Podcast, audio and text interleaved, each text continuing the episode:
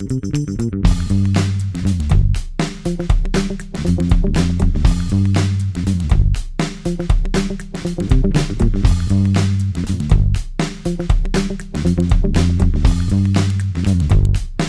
bem-vindo ao Nota 20, programa que resulta de uma parceria entre a Rádio Observador e a Iniciativa Educação. Esta semana sobre o trabalho desenvolvido pela Iniciativa Educação, numa altura em que assinala um ano de vida. Olá, professor Nuno Crato. Ora viva, como está? Vamos à sondagem uh, que colocámos no Twitter na semana passada. A pergunta que colocámos foi a seguinte.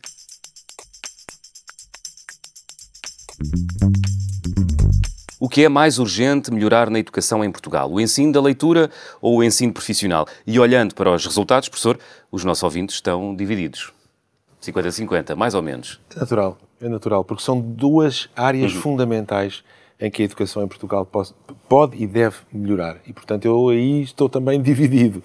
Claro que a leitura tem um, uma relevância especial porque os jovens que começarem mal, ou seja, que tiverem dificuldades extremas de leitura no, nos primeiros anos de escolaridade, primeiro e segundo, uh, têm muita dificuldade em recuperar e em acompanhar as matérias uhum. seguintes. Portanto, eu diria que é a primeira, uh, primeira coisa a ser atacada é, é a leitura. E a leitura deve-se garantir que todos os jovens, ao fim do primeiro ano de escolaridade e, com maior razão, ao fim do segundo, eh, têm uma fluência de leitura perfeitamente razoável e que, portanto, com essa com essa fluência de leitura, conseguem ler um texto com calma, com naturalidade e aí perceber o texto. Porque a, percepção do texto deriva em grande parte, ou digamos, tem como condição primeira a fluência de leitura. Porque se um jovem vai ler um texto aos poucos, com dificuldade, não consegue sequer tirar significado daquilo que lê, o que é natural. Portanto, leitura é fundamental.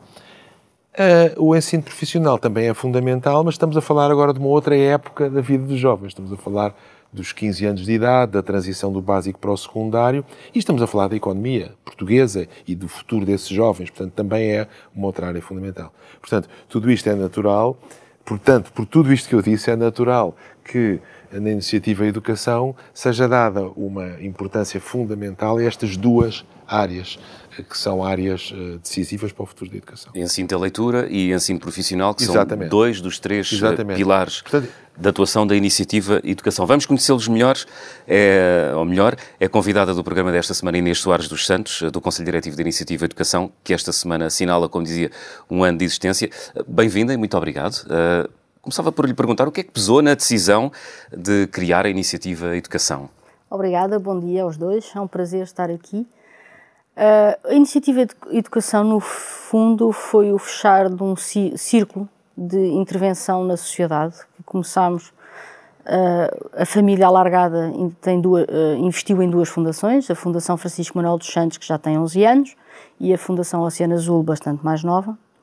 Nós, família de Alexandre Soares dos Santos, já há muitos anos que tínhamos vários programas individuais uh, sempre ligados à educação. Tínhamos o Arco Maior no Porto, a Academia Semear em Lisboa, tínhamos um programa de bolsas do ensino superior e pareceu-nos que tinha chegado a altura de nos organizarmos de maneira a ter um impacto mais abrangente na sociedade.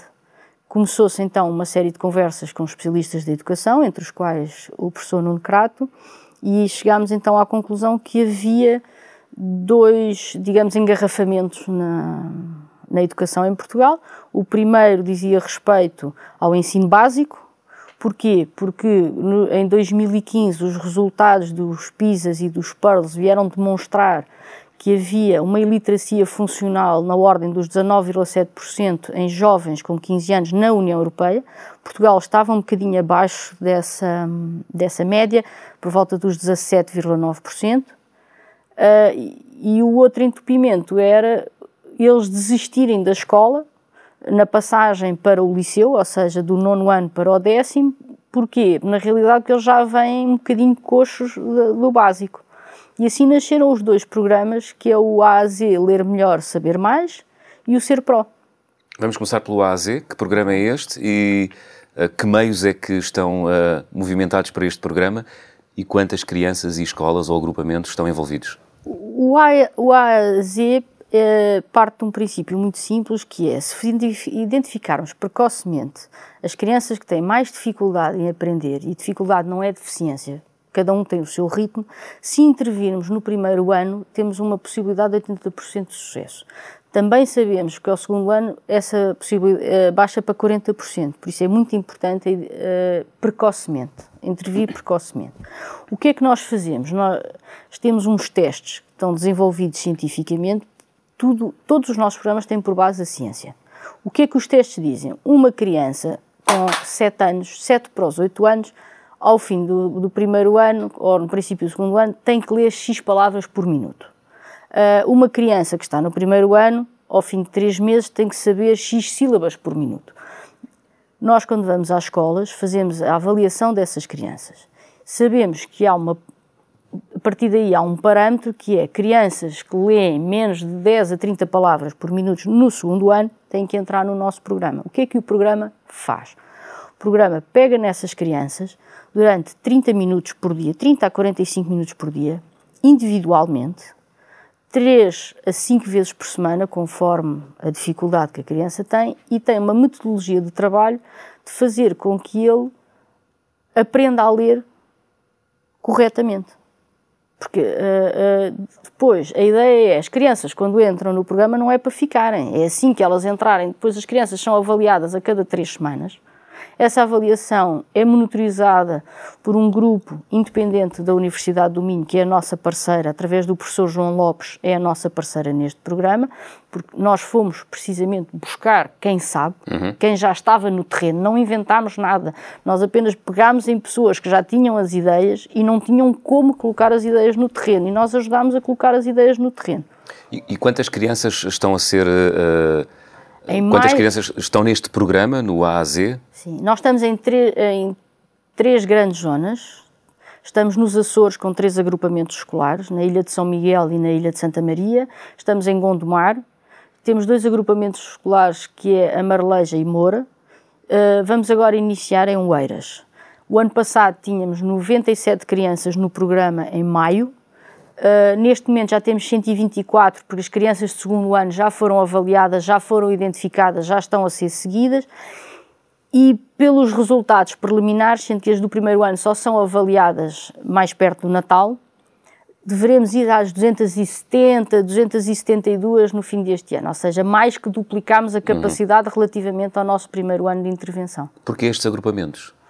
Estes agrupamentos, as zonas foram escolhidas inicialmente eh, tendo a ver precisamente o resultado do Pearls, é, quais seriam as zonas que tinham mais necessidade, ou seja, isto, a lógica é ir onde há mais necessidades, não é? Foi por isso que foram escolhidas estas zonas e porque fomos muito bem recebidos nessas zonas. Uhum. Professor, não sei se quer fazer algum comentário. Não, tudo isto, tudo isto, não, isto é exatamente assim, como é evidente, e, e tudo isto é feito em acordo com as escolas e com os pais, com as famílias.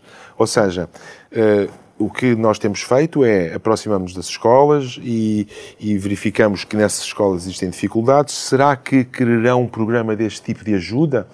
Eh, será que eh, estão interessados em fazer um, um diagnóstico das dificuldades dos jovens? E as escolas dizem, ok, sim senhor, vamos embora, vamos trabalhar. Outras vezes são as próprias escolas que vêm ter connosco e dizem, olha, nós gostávamos muito de aderir a esse programa, gostávamos, achamos que isto é importante, achamos que temos um, um conjunto de crianças que beneficiariam muito deste programa. E depois, com a autorização dos pais, inicia-se este tipo de atividade que é, que é muito sistemático, muito regular, como a Inês disse, e, e que, por isso, tem tido efeitos muito positivos mais uma vez, é completamente verdade, não há uma invenção da roda aqui. Não, não. Quer dizer, porque isto são coisas que se sabem há muito tempo. Há muito tempo que se sabe que, intervindo na altura própria, portanto, estamos a falar do primeiro e segundo ano de escolaridade, as dificuldades de leitura são ultrapassáveis imediatamente ultrapassáveis. O que talvez as pessoas não tenham noção, e isso é, é, é importante nós referirmos, é que essas dificuldades são muito mais generalizadas do que nós pensamos. Portanto, as pessoas pensam, costumam assim? pensar, as pessoas costumam pensar, bem, ah, está bem, estamos, eh, há dificuldades de leitura, é natural em África, na Ásia, aqui e acolá. Não, na Europa e nos Estados Unidos, cerca de 20% das crianças que têm 15 anos ainda têm dificuldades de leitura, o que é uma coisa oh, oh, dramática. João, eu vou-lhe dizer, nós quando fizemos este programa, eu gostaria, há aqui dois pontos que eu gostaria de focar, que é este que o Nuno está a falar, mas é assim, a iliteracia o combate à iliteracia funcional é fundamental, porque o país só pode melhorar se as pessoas estiverem mais educadas a nível escolar e conseguir, e mais elucidadas, mais informadas. Olha, se eu não conseguir ler, se eu não conseguir perceber o que é que me estão a dizer, eu não consigo ter uma opinião formada. E a família acredita profundamente que é através da, da, da educação que vamos melhorar. Nós estamos a trabalhar para um futuro melhor. O que lá está, lá está. Nós não temos políticas, nós não intervimos na política, nós intervimos com programas para melhorar efetivamente as pessoas. Nós, quando começámos a pensar neste programa, para ter uma ideia, quando começámos a fazer os orçamentos iniciais, o professor João Lopes disse-nos que calculava que 5, máximo 10% dos miúdos testados iriam necessitar de ajuda. O mínimo que nós estamos a apanhar é 20%. É. Também estamos 20%. em regiões que são mais difíceis, mas também é mas é, que é preciso Mas é, é, um alerta que temos que estar atentos. Uhum. Depois, uh, e, e, temos sido muito bem recebidos nestas regiões, temos tido todo o apoio das zonas. Depois, respondendo à sua outra pergunta, vamos para o Eiras, mas porque o Eiras veio ter connosco que é também uma das coisas que queremos. Isto não é um programa que está parado, que tem ali uma fórmula e não sai daquela fórmula. Não, isto é um programa vivo. E a prova disso é que durante a pandemia tivemos que nos adaptar.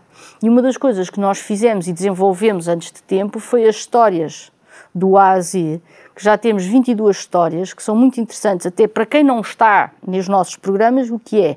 São pequenos vídeos de histórias do Plano Nacional de Leitura, algumas lidas pelos autores, outras por pessoas contratadas, porque os autores não estão disponíveis por profissionais. Por, algum, por profissionais. profissionais. E à medida que está a ler, a criança tem, vai aparecendo o ritmo a que tem que ler, o que os profissionais chamam a sacada.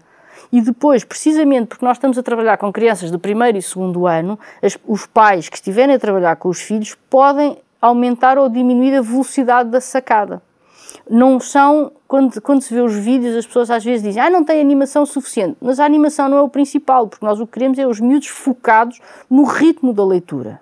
E tem tido feedback, Inês? Tenho, tenho tido um feedback interessante, sobretudo de pessoas conhecidas que dizem os meus filhos adoram os vossos vídeos e consegui pô-los a ler. Mas uh, há depois a parte técnica e esse feedback talvez o professor tenha mais que eu.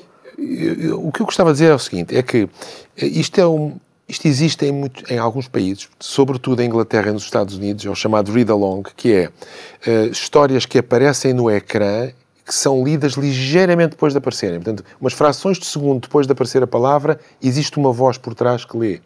Nós temos muito em Portugal e, infelizmente, leituras em bibliotecas, leituras ah, na portanto, internet. É, portanto, é, é o, o áudio segue o áudio segue ligeiramente as frações de segundo depois da palavra escrita, de forma a que o jovem é incentivado a ler primeiro para si próprio e depois a ouvir em seguida a palavra. E isto, quer dizer, isto tecnicamente é uma coisa que é um bocadinho mais sofisticado do que parece, porque aparecem apenas palavras no ecrã, mas há um objetivo para isto. E o objetivo é que a criança não se distraia com muitas, muitos bonecos, muitas coisas que, que a podem distrair, mas que a criança se concentre na leitura. Portanto, isto é uma coisa, é um instrumento de apoio à leitura, que tem tido muito sucesso e nós estamos eh, continuamente, todas as semanas, pomos uma história nova, exatamente de, dessa maneira. Porque a fluência de leitura é algo que é absolutamente essencial. Se a pessoa não tiver fluência de leitura, se o jovem não ler, eh, não conseguir ler com naturalidade, ele não consegue perceber o que está lá. Exatamente. Quer dizer, se a memória de trabalho se concentra em descodificar as letras, e se isso não é uma coisa automática, que é um automatismo que se ganha em poucos meses, com, quando, quando as crianças começam a ler, ou pelo é menos a parte essencial ganha-se em poucos meses, é uma se isso perdida. não acontece, é uma corrida perdida e as crianças depois dizem que não gostam de ler, dizem que não percebem o que estão a ler e muitas vezes faz-se uma coisa que é, que é o contrário que deve ser feito, que é dizer assim, ah, não percebem, então vamos explicar mas aquilo não tem que explicar. Uma criança que leia, amanhã é sábado. O que é que há aqui que a criança não percebe? A criança não está a conseguir ler. Porque, ou não sabe o é que quer dizer sábado, isso aí é outra coisa. Mas, uh, habitualmente, as, as dificuldades de compreensão derivam duas coisas. Ou não percebe qual é o tema que está a ser tratado, ou que é aquilo em que nós devemos intervir com muita força nesta, nesta altura e nestes anos de escolaridade, é não consegue descodificar automaticamente o que está a ler. Não tem aquilo, esta coisa maravilhosa que é a pessoa olha para uma coisa e lê automaticamente uhum. sem estar a pensar gravação, ah, isto é um R, isto é um não sei o quê. João, depois se me permite, o não ler não terem esta fluência, não, não percebem e se não percebem, desinteressam-se. Se desinteressam-se, não, não aprendem. E depois vem o outro problema, que é o abandono escolar e as limitações mais tarde. Por isso é que é fundamental trabalhar as bases. Uhum. Ou seja, eu também quando construo uma casa tenho que fazer boas fundações, porque senão a casa um dia vem abaixo, não é? Aqui a lógica é a mesma. Muito bem, estamos com pouco tempo até ao final do programa. Há aqui um pilar sobre, sobre o qual gostaria de falar, que é o Ser Pro, que é outro dos pilares da iniciativa Educação. Uh, e neste Vasco qual é o Ser Pro, que é um programa para promover o ensino uh, profissional. profissional. Qual é que é o objetivo deste programa? Com quantas crianças estão a trabalhar e que escolhas é que fizeram? Este programa, nós no fundo somos uh, facilitadores, uhum. ou seja, nós queremos juntar as escolas, as empresas e as idealidades de uma, uma, determinada região, ou seja, adaptar os cursos às necessidades de emprego daquela região para combater no, o desemprego, combater o abandono das zonas, a desertificação e melhorar a economia local. O que é que nós temos? Nós neste momento temos uh, oito cursos com 13 turmas, desde Lagoa, Amora, Sozel, Lisboa, uh, Salvaterra de Magos, temos várias zonas, temos um painel de especialistas que ajuda as escolas que querem a desenvolver os cursos com os currículos adequados, depois contactamos as câmaras, para serem facilitadores com as empresas. E a formação é parcialmente feita in loco nas empresas. Ou seja, ganham as duas partes, porque tem uma componente prática muito forte. E são jovens que já sabem que aquele tipo de emprego há disponível na zona deles. Porque o ensino profissional? É decisivo. É decisivo. Eu acho que falta, falta, falta um bocadinho também uma mão de obra especializada, uhum. que não sejam só perdoem-me a expressão, os doutores e engenheiros, porque depois há aqueles intermédios que na realidade podem ter belíssimos empregos, bem remunerados, mas as pessoas não sabem. Professor, temos uh, dois minutos até ao final do programa uh, de hoje e há aqui um terceiro pilar da Iniciativa Educação que lhe diz respeito a si, que é o EDON. Diz respeito a todos. O EDON, o EDON é um pilar É uma plataforma de, de, de, artigos, de publicação de artigos uh, científicos. O, o EDON é essencialmente duas coisas. É essencialmente um magazine científico, ou seja, é uma, uma divulgação sistemática da investigação científica que vai aparecendo com impacto na educação e que nós temos vindo aqui a discutir neste Sim. programa, portanto, artigos sobre a leitura, sobre a importância da memória, sobre uh, como é que se desenvolve a compreensão, sobre a procrastinação dos adolescentes, sobre o multitasking, portanto, artigos científicos que vão aparecendo na literatura por especialistas, por investigadores e que nós tentamos uh, reproduzir e com a ajuda de outros especialistas tornar acessível ao grande público. Uhum. Portanto, fazer aquilo que muita gente uh, acha que é absolutamente indispensável e que as pessoas uh, uh, se lamentam de não existir, que é os artigos estão nas revistas, são lidos pelas revistas científicas, são lidos pelos especialistas e depois o público e os professores e os pais não e o que este o add-on faz simplesmente é exatamente isto: é trazer de maneira isenta, refletir eh, e reenquadrar e explicar a, investigação científica recente que está a ser feita. Depois, é um outro pilar aí, que é o, o pilar da informação estatística. Quer saber qual é o abandono escolar em Portugal este ano? Vai ao, ao add-on, está lá o abandono escolar. Quer saber uh, quanto, como, é que foi, uh, como é que foram as notas dos exames, como é que foi as, foram as passagens? Está lá. Quer saber quantos alunos estão, no, estão a frequentar o básico? Está lá. Portanto, são, não, é, não, não são todas as estatísticas possíveis, mas as estatísticas essenciais são 10 Os grandes grupos, indicadores. Os grandes indicadores de como está a educação em Portugal, para nós estarmos informados, sabermos do que é que estamos a falar. Não. Parece-lhe que o professor explicou bem, neste acho que explicou. Lindamente, eu acho que o explicou lindamente. Eu só diria, é assim, nós temos um ano de funcionamento, não é muito, ainda por cima com a pandemia. Já temos à volta de 270 jovens no, no, na, na, leitura, 170 no, no Ser Pro a nossa ideia é continuar a crescer com alicerces bem fundamentados, não é uma explosão. E o que nós gostaríamos, o nosso grande objetivo final, e eu acho que o professor concorda comigo, é nós teremos cumprido a nossa missão no dia em que já não formos necessários. Muito bem, portanto estão, estão, estão a, a, a, correr contra a, inutili, a favor da inutilidade. Nós temos 10 anos de budget assegurado, não é? Temos 10 anos, disseram está aqui o vosso budget para 10 pelo anos. Pelo menos, pelo menos. Por isso temos 10 anos para fazer isso, é um desafio, é um desafio. E é espantoso pensar que já passou um ano. É Ou aliás, que amanhã, 22 de outubro, Exato. passa exatamente um ano sobre o nosso lançamento. Muito bem. Inês Soares Santos, muito obrigado por ter vindo à Nota 20 esta semana. Obrigado, Will. Professor Nuno Crato, uh, estamos quase a chegar ao fim do programa. Vamos deixar a habitual pergunta à qual os ouvintes podem responder já daqui a instantes no Twitter. Portanto, a pergunta desta semana é: a videochamada torna as reuniões mais cansativas? Sim, é uma das opções. Não, o meio é irrelevante. Professor Nuno Crato, até para a semana. Até para a semana.